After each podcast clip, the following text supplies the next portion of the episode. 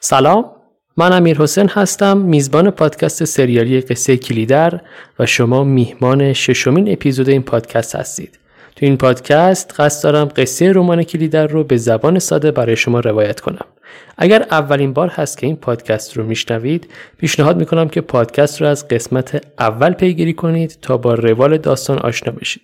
به اضافه اینکه در ابتدای هر اپیزود یه خلاصه ای از قسمت قبل رو بازگو می‌کنم تا اتفاقات قبلی یادآوری بشه برامون.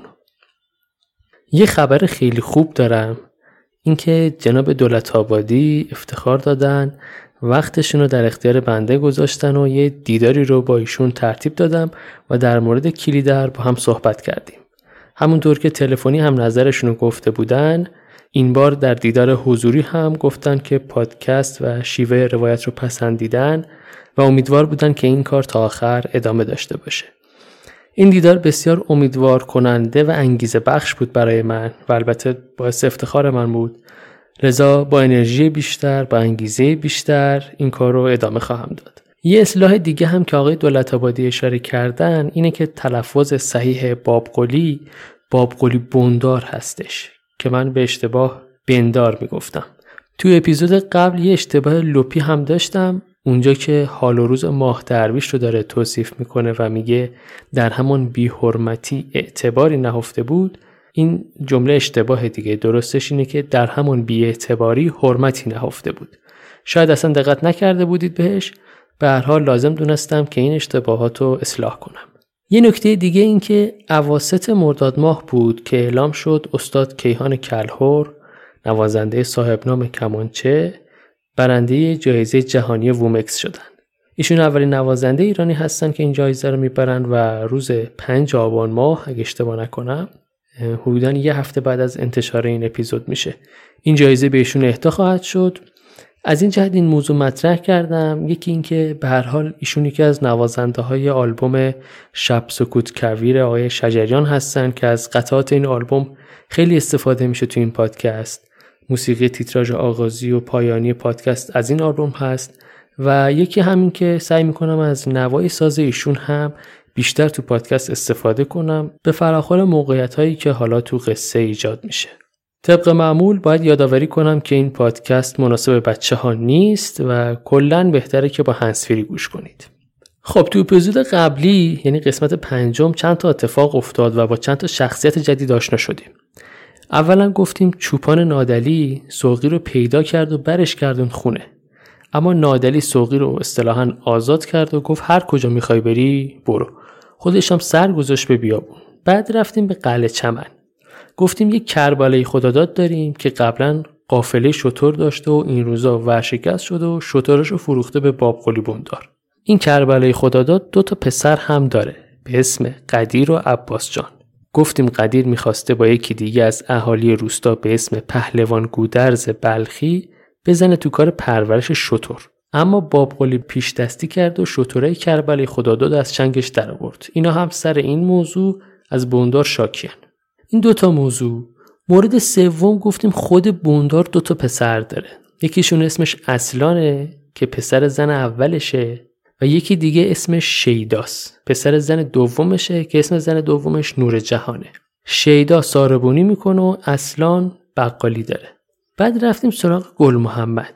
گفتیم چون بزمرگی افتاده بود به گلشون و گوسفنداشون تلف شدن گل محمد رفت مشهد دنبال کمک گرفتن از دولت که کسی هم جوابشو نداد. بعد رفت پیش پسر خالش علی اکبر حاج پسند که خودش تو کلاته کالخونی مال و منالی داشت. اما علی اکبر هم دست رد به سینش زد. یه اشاره هم شد که علی اکبر یه دختری داره به اسم خدیج و اصلان پسر بابقلی خواستگار این خدیجه. این چهار تا آیتم پنجم این بود که گل محمد اومد به قلعه چمن از باب قلی بوندار کمک خواست و رازیش کرد که بیاد وضعیت گلهشون رو ببینه و پوست و پشم گوسفندا رو پیش خرید کنه ازشون که اینا با پول این پیش خریده بتونن زمستون رو سر کنن. موضوع دیگه این که وقتی گل محمد پیش بندار بود شیرو خواهرش پیغام داد که می‌خواد گل محمد رو ببینه. یادمونه دیگه گفتیم بیگ محمد اومد شیرو و ماه درویش و یه جوری روسیاه کرد پیش مردم سر اون قضیه که فرار کرده بودن از سوزن ده. حالا شیرو می‌خواد که ببینه و دلجویی کنه از گل محمد. گل محمدم تا پشت در خونه شیرو اینا رفت اما داخل نرفت که شیرو رو ببینه. حتی ماه درویش هم اومد بیرون از گل محمد خواهش کرد بیاد خواهرش رو ببینه اما گل محمد قبول نکرد. این شش تا رخداد کلی بود که تو اپیزود قبل بهشون اشاره کردیم. اینم اضافه کردم که بوندار دایی نادلی میشه. بریم سراغ ادامه قصه قصه کلیدر قسمت ششم.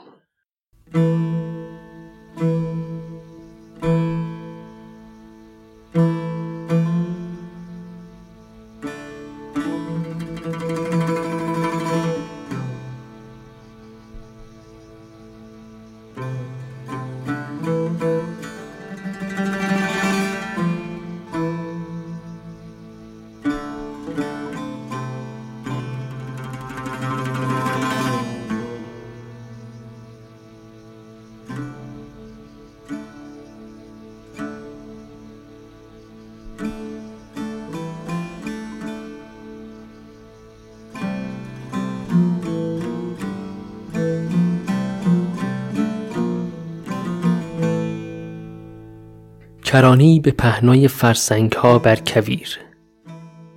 ابروی زمخت بر نگاهی گداخته. کشیده شده از باختر افغان تا فراسوی یزد کهن. تاقزار. جنگلگونه گسسته ناپیوسته. از تایباد می گذرد تبس را در خود می گیرد جنوب خراسان را می پیماید بر بالا سر کاشمر و پناه کوه سرخ دست و بازو به سوی یزد پیش می کشاند. جنگل کویری بوتزار گاه از خود واکنده می شود می گریزد دور می شود و بار دیگر در منزلی دیگر به خود می پیوندد تاقی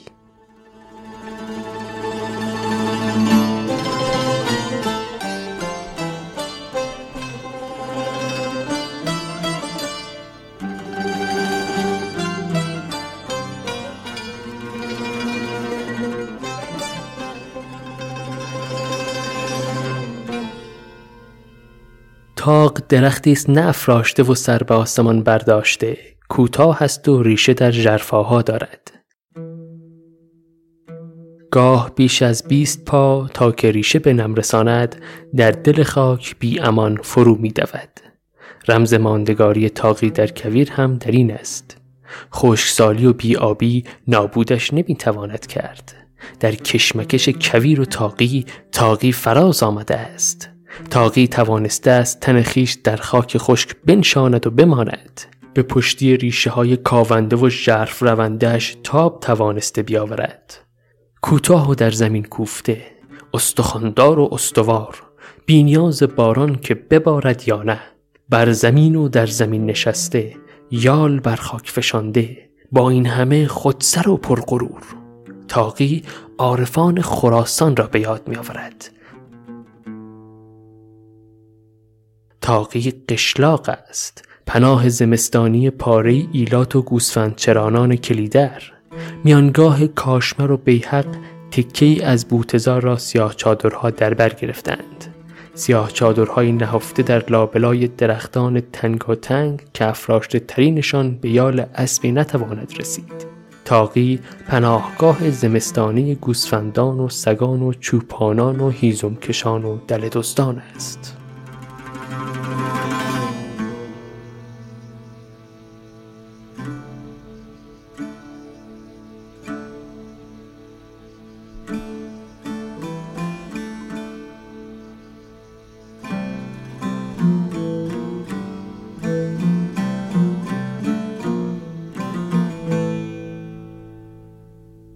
ادامه قصه از تاغزار شروع میشه. جایی که خانواده کلمیشی اونجا چادرها را علم کردن.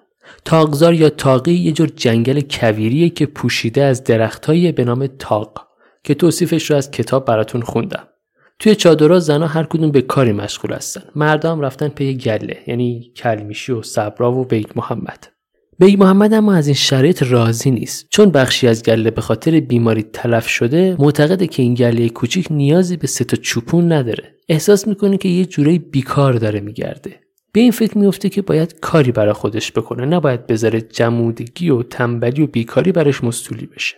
شما فرض کن توی شرکت مهندسی داری کار می‌کنی شرکت پروژه درست درمونی نداره انقدر حجم کار کمه که نه اضافه کاری میشه وایساد نه درخواست افزایش حقوقی میشه داد. چیز جدیدی هم نمیشه از این پروژه یاد گرفت که آدم دو خط به رزومش اضافه کنه. به عبارتی جای پیشرفتی تو این اوضاع دیده نمیشه و لذا احتمالا آدم کاری و توانمند و با عرضه به فکر تغییر شغل میفته بیگ محمد هم تقریبا همین وضعیت رو داره.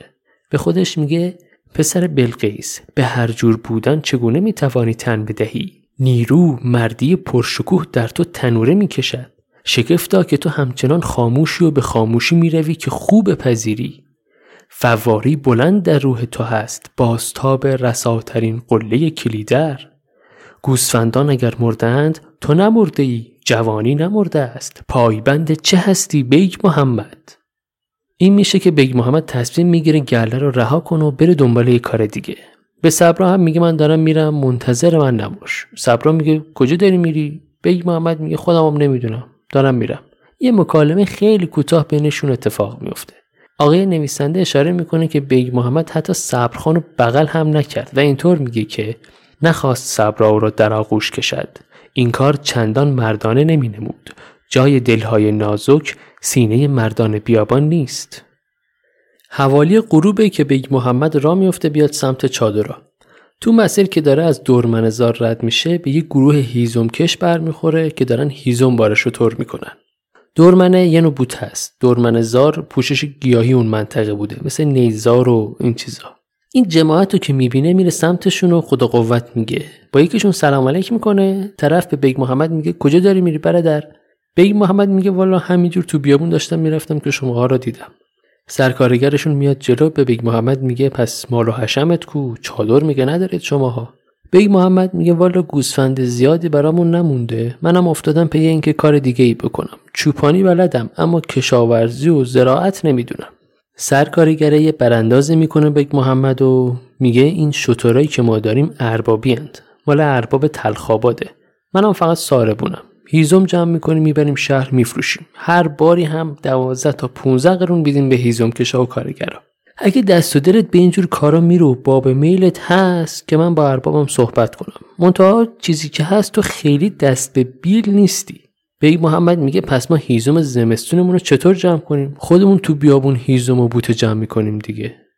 یعنی شما ببینید حتی برای کار هیزم کشی هم سابقه کار می‌خوان از آدم. اونم پنجاه سال پیش. خلاصه بیگ محمد با این اکیپ هماهنگ می‌کنه که آخر شب بهشون ملحق بشه و باهاشون بره پیش ارباب برای مصاحبه و بعدش میره سمت چادرها. بیگ محمد که میره مسلم همون سرکارگره به رفیقش میگه اتفاقا ما دنبال همچین آدمی بودیم. اگه یه شب دزد بزنه بهمون بهتره که یکی از این ایلیاتی های قلچما باشه. خیلی جالبه. بیگ محمد همینطوری گله را رها کرد و زد به بیابون. و اتفاقی به این هیزم کشه ارباب تلخاباد برخورد و یه جورایی استخدام شد دیگه. به قول سعدی به راه بادیه رفتن به از نشستن باطل که گر مراد نیابم به قدر وسع بکوشم. بیگ محمد می‌رسه به چادراشون دیگه موقع شام بوده. میشینن دور هم یه شامی بخورن کلمیشی می‌پرسه چرا گله رو ول کرده اومدی چادر؟ بیگ محمد میگه من فکر کردم تو خودت رفتی سر گله. کلمیشی میگه به هر حال یه مرد باید بالا سر زن وای میستاد بیگ محمد میگه آقا من دیگه بالا سر گله نمیمونم می‌خوام برم. بلقیس میگه یعنی چی؟ کجا می‌خوای بری؟ بیگ محمد میگه این گله دیگه انقدر نیست که سه تا چوپان بخواد. من یه کار دیگه زیر سر دارم می‌خوام برم هیزم کشی کنم با شترای ارباب تلخاباد امشبم قرار راهی بشم باهاشونو برم. کل میشه میگه ببین داره بارون می‌گیره زمین سبز میشه محصول میده گله دوباره رونق می‌گیره وز که همینجوری نمیمونه. این چند ماه هم تحمل کن. بی محمد میگه سفر قندهار که نمیرم همین بیابونای اطرافم. حالا تا ببینیم چی پیش میاد. خلاصه بعد اینکه آبونونش رو می‌خوره جمع جور می‌کنه که بره پیش قافله. چند قدم بیشتر از چادر دور نمیشه که می‌بینه یه سایه دنبالشه. برمیگرده می‌بینه مادرشه بلقیس. میگه چی شده؟ بلقیس هیچی نمیگه. فقط چند تا نون و یکم روغن میپیشه توی یه بخچه می‌ذاره تو توبره برای جوونش. بیک محمد.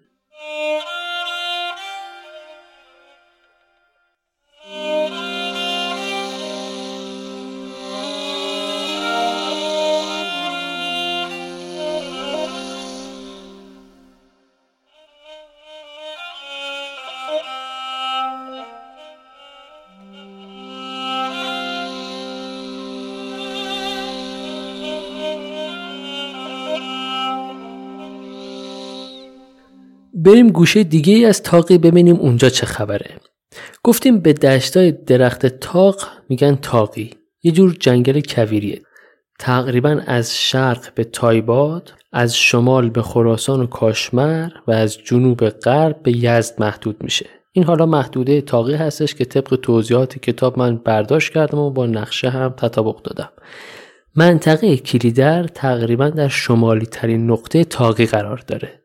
تقریبا بین نشابور و سبزوار اما در مسیر سبزوار به قوچان هستش. در دل این تاقی و حوالی لوکیشن قصه ما یه عمو مندلو هست که تو کار زغاله. البته اسمش محمد علیه یا همون ممدلی ولی عمو مندلو صداش می‌کنن. اصالتا هم از بلوچ های روستای چاه سوخته هستش از توابع سبزوار. توی گوگل هم بزنید روستای چاه سوخته رو می‌تونید پیدا کنید. یه پیرمرد ریزه میزه و قد کوتاه با صورت سوخته و پرمو و چشمای کمسو. کنده های قیچ رو جمع می‌کنه باشون زغال درست می‌کنه. قیچ یه نوع هیزومه باش زغال درست می‌کنه می‌بره سبزوار میفروشه. یه پسر هم داره به اسم موسا که این آقا موسا چون دل به کار تولید زغال نمی‌داد اما مندلو سپرده بودش به پیرخالو. پیرخالو حکم پدرخونده این موسا رو داره. پیرخالو کیه؟ یادمونه دیگه گفتیم دالوندار کاروانسرای حاج نورالله بود تو سبزوار. تو قسمت اول بهش اشاره کردیم. گفتیم وقتی مارال اومد سبزوار ملاقات باباش عبدوس و نامزدش دلاور شب رفت کاروانسرای حاج نورالله خوابید. گفتیم پیرخالو هم تو اون قوری چینیه که از اشقابات خریده بود براش چای درست کرد. را به هر حال اگه یادتون نمیاد اشکالی نداره چون 6 ماه پیش بوده. قصور از بنده است که اپیزودا دیر منتشر میشه. بگذاریم. پیرخالو هم موسا رو فرستاده بود قالیبافی یاد بگیره و الان موسا توی قلعه چمن داره کار می‌کنه. اونجا استاد قالیبافی کارگاه باب قلیبون داره. این موسا رو گوشه ذهنتون داشته باشید بعدها باهاش کار داریم. اما امو مندلو چه ربطی به قصه کلیدر داره؟ ربطش اینه که امو مندلو یه شبی مثل امشب که داره بار می‌بره شب رو تو سم اتراق می‌کنه. سم چیه؟ به این آقلای گوسفندا که تو دل تپه درست می‌کنن میگن سم. کنار امو مندلو یه بند خدای دیگه هم هست که شطرش رو کنار شطره امو مندلو خوابونده. این بند خدا کسی نیست جز گل محمد. بسم الله الرحمن الرحیم. بریم ادامه قصه.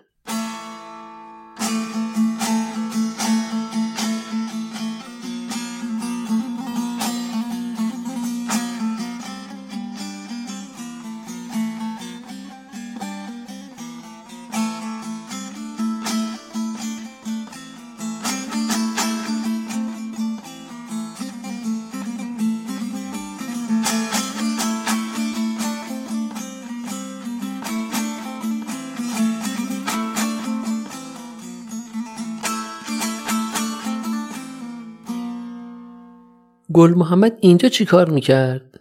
گل محمد و مندلو دورادور همدیگر رو میشناختن. گفتیم گل محمد کلا پی راه و چاره برای خانواده بود که از این وضعیت در بیان. گل محمد عملا اومده بود به مندلو پیشنهاد همکاری بده. قصه چیه؟ گل محمد میگه آقا من می‌خوام بزنم تو کار هیزم. هیزم جمع کنم. با شطورم ببرم شهر بفروشم. امسال زمستون ما محتاج شدیم. بیا شطورامون رو یکی کنیم. دو تا شطور تو داری یکی هم من دارم. نوبتی قافله رو می‌بریم و میاریم. اینجوری تو زمان صرف جویی میشه و می‌تونیم پول بیشتری در بیاریم. اما مندلو انقلت میاره. میگه اولا شطور تو بادیه جمازه. به درد سواری می‌خوره نه باربری. به زمان امروزی یعنی شطورت سرعتیه قدرتی نیست. دوما خیلی هم چموشه. من قلقشو نمی‌دونم. من ممکنه دوز بزنه به قافله و شطور تو بدزده. اون موقع من جوابگو نیستم. گل محمد میگه آقا اولا شطور من درسته که جمازه اما بار هم می‌تونه ببره. من یه بار که باهاش بار ببری قلقش دستت میاد. من دوز اگه بزنه همه شطورا رو می‌بره. نه فقط شطور منو. منتها اینکه نخوای با من کار کنی یه بحث دیگه است. اما مندلون میگه تو حالا برو سر چادراتون من فکرامو بکنم خبرت می‌کنم. گل محمدم طبق معمول سرشو میندازه پایین و میگه باش. دوست نداره بیشتر از این التماس کسی رو کنه. تو راه برگشتم خودخوری می‌کنه که کاش اصلا به عمو مندلو رون انداخته بودم. خلاصه گل محمد می‌رسه به چادرها موش آب کشیده شده چون تو راه بارون میومده. بلقیس یه مقدار نون و روغن آماده می‌کنه برای گل محمد. گل محمد مشغول نون خوردن میشه که خانمو از راه می‌رسه. یه دست دل و جیگر گوسفندم تو دستش. رفت و یه گوشه گرفت نشستش. دل و جیگر میده به بلقیس و میگه اینو سرخش کن تا بزنیم بر بدن. تو پرانتز اینم بگم که لالوی غذا خوردن گل محمد یه نگاههایی هم بین مارال و گل محمد رد و بدل میشه. گل محمد میگه الان که زمستون شده قاعدتا نباید گوسفندا دیگه پس بیفتن. این مال کدوم گوسفنده؟ خانمون میگه داخل این مال ما نیست گل محمد میگه پس مال کیه؟ خانمون میگه فکر کردید من مثل پیرزنم میشینم قصه بخورم؟ من روزیمو از دهن شیر می‌کشم بیرون. بیابون خدا پر نعمته. اینم یه گوسفند اربابی بود من زدم زیر بغل آوردم. گل محمد میگه والا من تا کارت به استخونم نرسه به مال مردم دست رازی نمی‌کنم. می‌خوام با عمو مندلو هیزم کشی کنم ببرم شهر بفروشم. خانمو می‌زنه زیر خنده و به تمسخر میگه با این کار نهایتا خرج شطور در میاد. ما هم به مال بیوه زن و یتیم که دست رازی نمی کنیم از اربابا میدوزیم. اونام که از بقیه میدوزن. پس دزدی حساب نمیشه اصلا. گل محمد میگه به هر حال من این کارا نمی‌کنم. داداشم خان محمد زندونه. بذاریم حداقل اون بیاد بیرون بعد یکی دیگه اون بره تو. من به همین هیزم کشی راضی ترم. اینو میگه و می‌زنه بیرون از چادر. میاد بیرون از چادر می‌بینه باز داره بارون می‌گیره. آقای نویسنده بارون تاقی رو اینطور توصیف می‌کنه. بوتزار در باران تن می‌شوید از سرگوش درختان تاق قطره های زلال آب آب پاک بر خاک میچکد درختان برهنه همچون آدمیان برهنه به شوق زیر باران ایستاده و دستها بر عورت خیش پوشاک کردند. پلکا نهاده بر هم و لبخند بر لب با حزی زیر پوست که دارد تازه می شود. گاه تکانی به نرمی چنان که گویی ناخن یاری شوخ کف پا را میخاراند و پشت را به مورمور وامی دارد. بلندترین شاخه گاه می جنبد. سر می خماند. پنداری چانه بر شانه می مالاند. خارشی دلپذیر بر پوست تازه تن شب در باران آمیخته و باران در شب زمزمه ملایم زمزمه دور از دورهای شب باران و برگ یادآور شان کشیدن دستان زنی بر گیسوان خیش. زیبایی امید جان را بیتاب می کند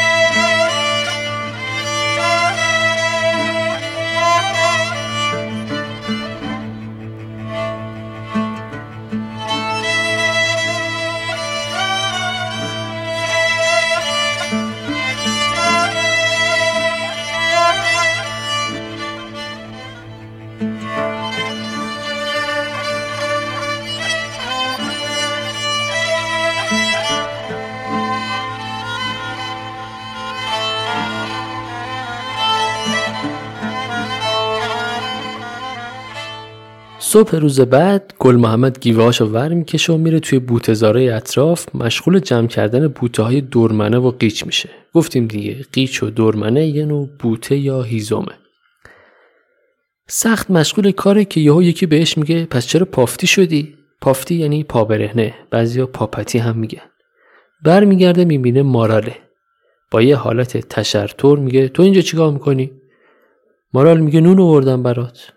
گل محمد میگه پس بلقیس و زیور کجا؟ مراد میگه اونا مشغول نون درست کردن بودن. لذا امه منو فرستاد برات نون بیارم.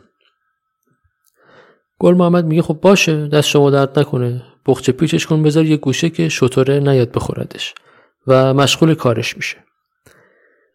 مارال یکم مکس می‌کنه یهویی میگه که می‌خوام از امروز پا به پای تو کار کنم. گل محمد هاج و واج برمیگرده نگاش می‌کنه. میگه تو چادر کسی بد کرده به تو حرف و حدیثی کنایه‌ای چیزی. مارال میگه نقد این حرفا نیست. می‌خوام یه کاری کنم که یه سودی داشته باشه. نمی‌خوام همینجور بیفایده تو خانواده شما باشم. گل محمد میگه یعنی کار دیگه نیست که تو بخوای بکنی. اصلا هیزم کنی ازت برمیاد. مارال میگه اتفاقا همین کار ازم بر بیاد. بیلو از گل محمد می‌گیره و مشغول بوتی کنی میشه. به گل محمد میگه از دستم برمیاد یا نه؟ من اینجا پشته جمع می‌کنم تو هم بار شطور می‌کنه می‌بری شهر. تا برگردی من یه پشته دیگه آماده می‌کنم. نیروی کار بیشتر زمان کمتر فروش بیشتر و نهایتا سود بیشتر. به عبارتی فرایند عرضه محصول به بازار سریعتر میشه. این هم در نظر داشته باشید. ببینید شما حتی برای فامیلتون هم بخواید کار کنید باید نمونه کار ارائه بدید. یعنی همین کاری که مارال کرد. گل محمد اصلا نمی‌دونه چی بگه به مارال. یعنی بحث اینه که نه نمی‌تونه بگه. از طرفی هم زوب در تماشای مارال شده. مارال میاد نزدیک گل محمد که بیلو بهش بده. گل محمد بیلو می‌گیره بدون اینکه چیزی بگه مشغول بوتکنی میشه. مارال بهش میگه چرا پات میلنگه پسرم؟ گل محمد میگه خار بهش رفته. مارال میگه من سوزن دارم می‌خوای برات درش بیارم؟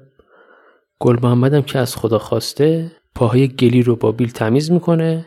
مارال هم میشینه زمین پای گل محمد و محکم می‌گیره بالا و ورانداز می‌کنه. گل محمد میگه قلچماق هم هست یا؟ مارال میگه پس چی؟ فکر کردی فقط تو می‌تونی قرائات منو رام کنی؟ قرائات اسم اسبش بوده. تا اون روز فقط منو دلاور تونسته بودیم رکاب بگیریم ازش. اینو که میگه خودش پشیمون میشه از اینکه حرف دلاور رو پیش کشیده. یادمونه دیگه گفتیم گل محمد اسب مارال رو قرض گرفت که بره چارگوشلی و اون قائله چارگوشلی و کشته شدن مدیار اتفاق افتاد. مارال هم هی می‌گفت اسبش یک تازه و به هر کسی رکاب نمیده و فقط به من و دلاور رکاب میده اما گل محمد تونست اون روز قرائات رام کنه. دلاور هم که گفتیم نامزد مارال بود و افتاده بود زندان.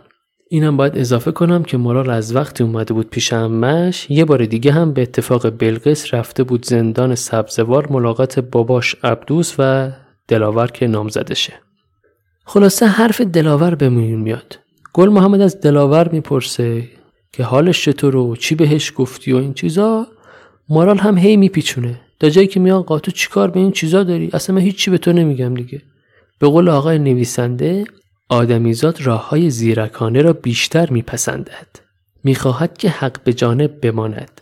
هر کس برای به تماشا گذاشتن خود آرایشی دارد. همه چیز من را همه کس نباید ببیند. از من همان چه من می‌خواهم باید دیده شود. با این حال مارال به گل محمد میگه که دیگه دلاور اون دلاور همیشگی نبود تو اون ملاقات دومی که داشته. منم دیگه برای اون مارال قبلی نبودم. جفتمون سرد شدیم. حتی وقتی خداحافظی کرد برنگشت دوباره منو نگاه کنه.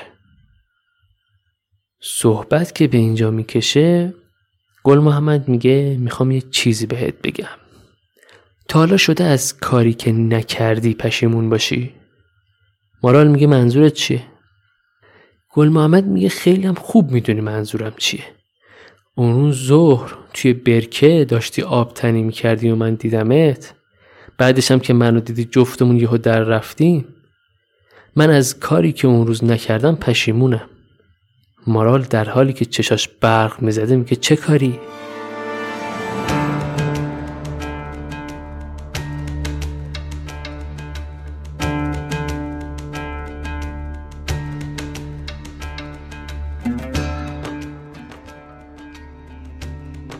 جای سخن دیگر نبود. گل محمد بند دست دختر را گرفت و پیچاند آهوی خوشقواره را خواباند و بر او سوار شد و در کشمکشی غریزی و وحشیانه که خود به شور آدمی دامن می‌زند تب را فرو نشاند. آبی بر آتش.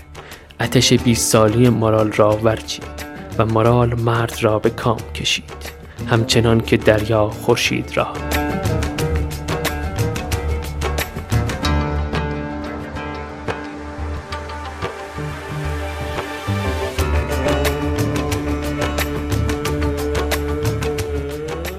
برای مرد از آن دست که گل محمد بود گواراترین لحظه های عمر شاید آن باشد که از پی اختیار گرفتن زنی فقان رها شدن او را بشنود. گریه نارضایی تسلیم گریه پسینه خواهش گریه اوج جان گریه آن دم که قنچه پوست میدراند و گل می شود گریه زن شدن گریه بر از دست دادن خود و خودی دیگر شدن. پای در فردای گنگ نهادن.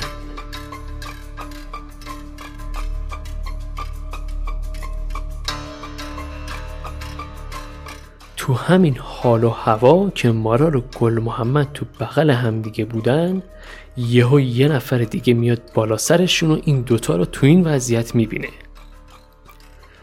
این شخص کسی نیست جز زیور.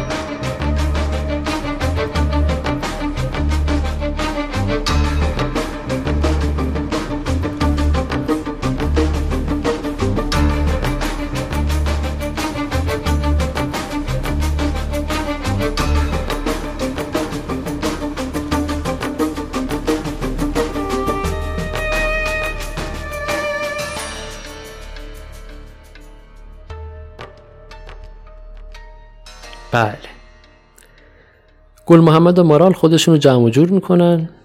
گل محمد مارال رو سوار شطورش می‌کنه و به تاخت میره به قلعه نوبهار.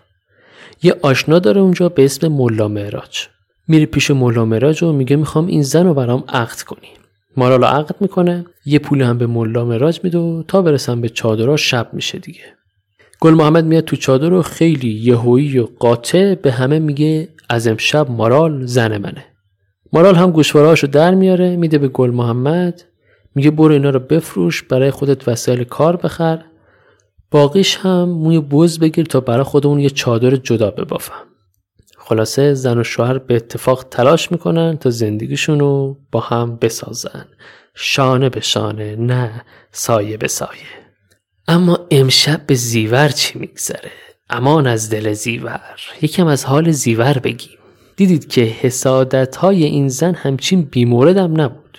چیزی که ازش میترسید سرش در اومد گل محمد هم کارو تمام کرد و این بند خدا زیور جرأت هم نداره حرفی بزنه. آقای نویسنده حال زیور رو اینطور توصیف می‌کنه. برهنه را در بستری از خار بپیچانید. لبهای او را بدوزید و بر خاکش بمالانید. در بستر امشب جان زیور می‌رفت تا چنین ستمی را تاب بیاورد. مهلت زنجموره حتی نمیافت دهان او را کسی نبسته بود اما پوزبندی بر آن حس می کرد لبها بر هم قفل شده بود. گرفتار بند بند حقارت. زنی تحقیر شده است. زیور که خوابش نمی‌بره. به شدت بیقراره. از چادر می‌زنه بیرون و هی این پا اون پا می‌کنه. به سرش می‌زنه که بره دزدکی مارال و گل محمد رو دید بزنه. که اینا تو چادراشون دارن چیکار می‌کنن؟ در چه حالی هستن؟ موفقم میشه. میره سرک می‌کشه. اما می‌بینی که این دوتا مثل جنازه اصلا خوابشون برده. بس که خسته کار بودن. خلاصه یکم حالش بهتر میشه. برمیگرده به چادرش. آقای نویسنده حدودا پنج صفحه فقط درباره حال زیور نوشته که چه گذشت بر زیور. من چند خط دیگه هم براتون می‌خونم. مربوط به اون زمانی میشه که وقتی چادر گل محمد رو دید می‌زنه یکم حالش بهتر میشه برمیگرده به چادر خودش. سیراب از آزار پیوسته خود. گاهی آدم به این می‌رسد که از چیزی بگذرد یا اینکه در این دم بگذرد. گونه آرامش در آن میجوید. بسا که این آرامجویی خود را به پای بزرگواریش می‌گذارد. پیش خود گذشت می‌کند. آنچه را که انگیزه های ضروری طبع خود و به منظور رهای خود انجام می‌دهد گذشت نام می نهد. خلاصه این شب میگذره. صبح روز بعد مارال گل محمد زودتر بیدار میشن میرن مشغول هیزم کنی بشن. گل محمد مشغول کاره که می‌بینه یه مرد جوونی با اسب سفید کم کم نزدیکشون میشه. همچین که به اینا می‌رسه قش می‌کنه و میفته پایین از اسب. میرن بالا سر این جوونک یکم آب بهش میدن زیورم خودشو میرسونه میگه این جوون سراغ گل محمد ازم گرفتم چادرا منم اشاره کردم که شماها اینجایید. خلاصه این جوون به هوش میاد. گل محمد میگه من گل محمدم چیکارم داشتی؟ حالا کیه این مرد جوون؟ این شخص کسی نیست جز نادلی.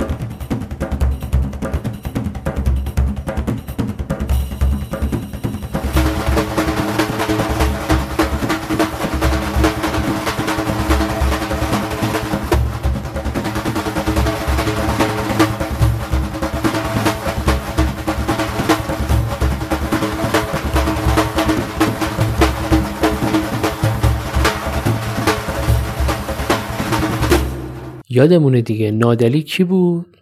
خواستگار سوقی بود. که تو اون قائله چارگوشلی گل محمد زد بابای نادلی رو کش نادلی هم زد مدیا رو کشت. حالا نادلی رد گل محمد رو گرفته و پیداش کرده. نادلی چششو که باز می‌کنه با حال نزار به گل محمد میگه آقا حساب من با تو سر به سر شد. یکی کشتم یکی هم کشته دادم. من با تو مرافعی ندارم. فقط من یه چیزی ازت می‌خوام. تو این قائله من سوقی رو از دست دادم و الانم گم شده سوقی. من می‌خوام کمکم کنی که سوقی رو پیدا کنم. چون می‌دونم آخرین بار اومده سر چادرای شما و پناه خواسته. کاری باهاش ندارم. عاشقشم نیستم دیگه. فقط می‌خوام بدونم کجاست. گل محمد براش چای آماده می‌کنه. میگه آقا من قول میدم اگه خبری ازش گرفتم بهت بگم.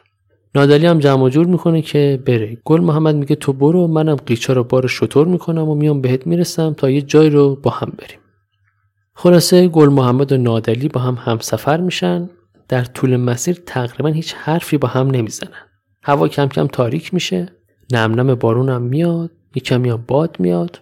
نادلی هم بالا پوشش رو کشیده روی سرش و روی اسبش خوابش برده. گل محمد یه صدای خفیف زنگ درایی از دور میشنوه. درای همون زنگوله شتر هاست.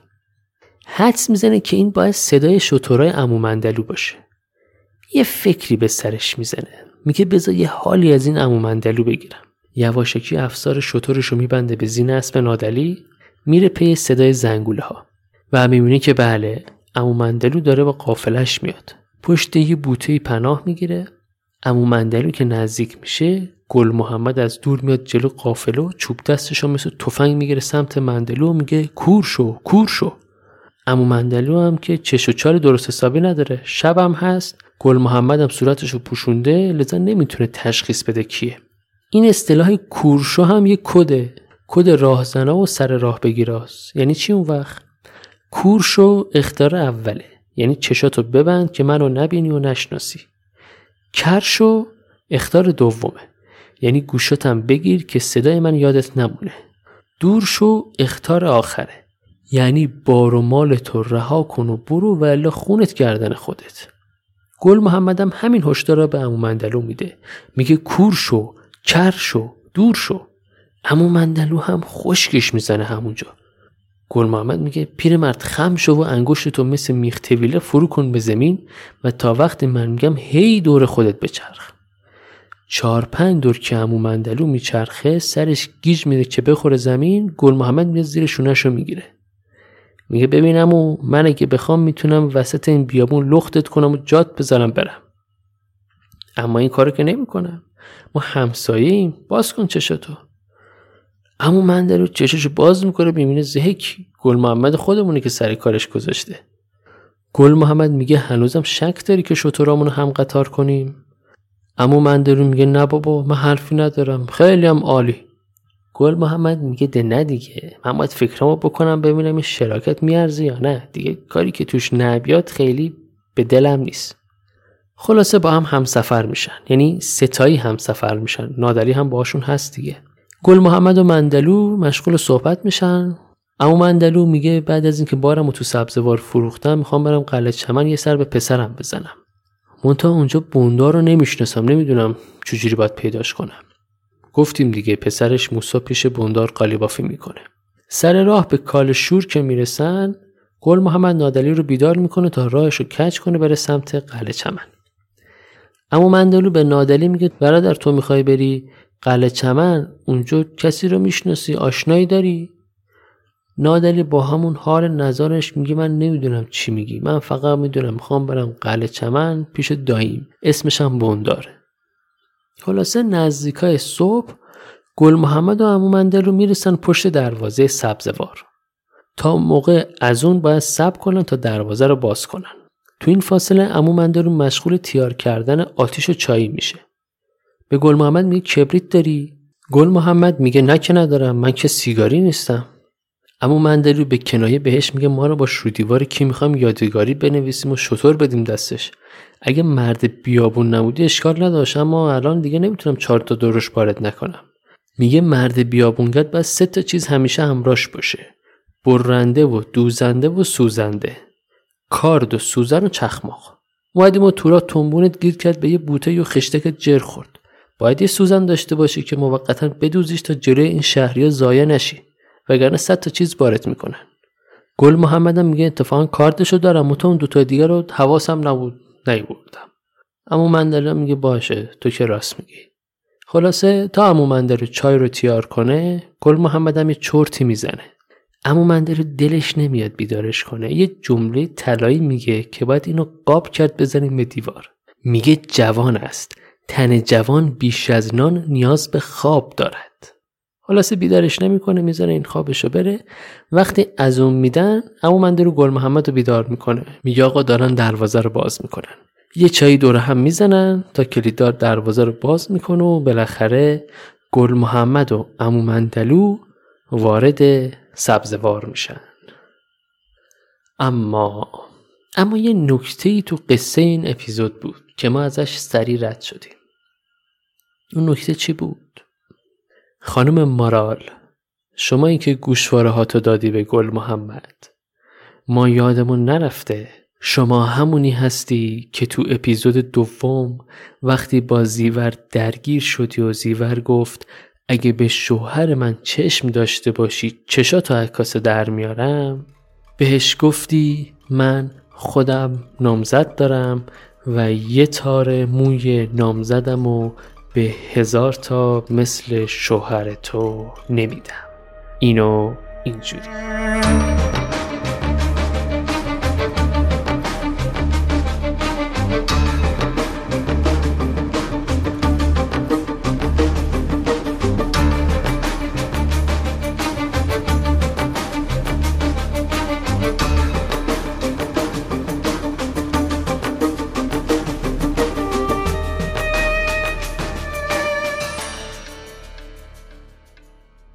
ششمین قسمت از پادکست سریالی قصه کلیدر هم شنیدید که توسط من امیر حسین امیدی فرد تهیه میشه. این پادکست رو روی پلتفرم های پادکست فارسی ناملیک، شنوتو، هزارو و تهران پادکست می‌تونید پیدا کنید و گوش بدید. به اضافه اینکه از کانال تلگرامی هم می‌تونید دانلود کنید ادساین کلیدر پادکست. آدرس کانال ما هست. هر گونه پیشنهاد، انتقاد، تذکر یا هر نظری در مورد پادکست اگر دارید به من ایمیل بزنید کلی در استوری gmail.com پل ارتباطی من و شما خواهد بود. من تمام ایمیل ها رو می‌خونم و پاسخ میدم. نهایتا اگر از شنیدن این پادکست لذت بردید بهترین حمایت اینه که اونو به بقیه هم معرفی کنید. سپاس که ما رو میشنوید. نوش گوشتون.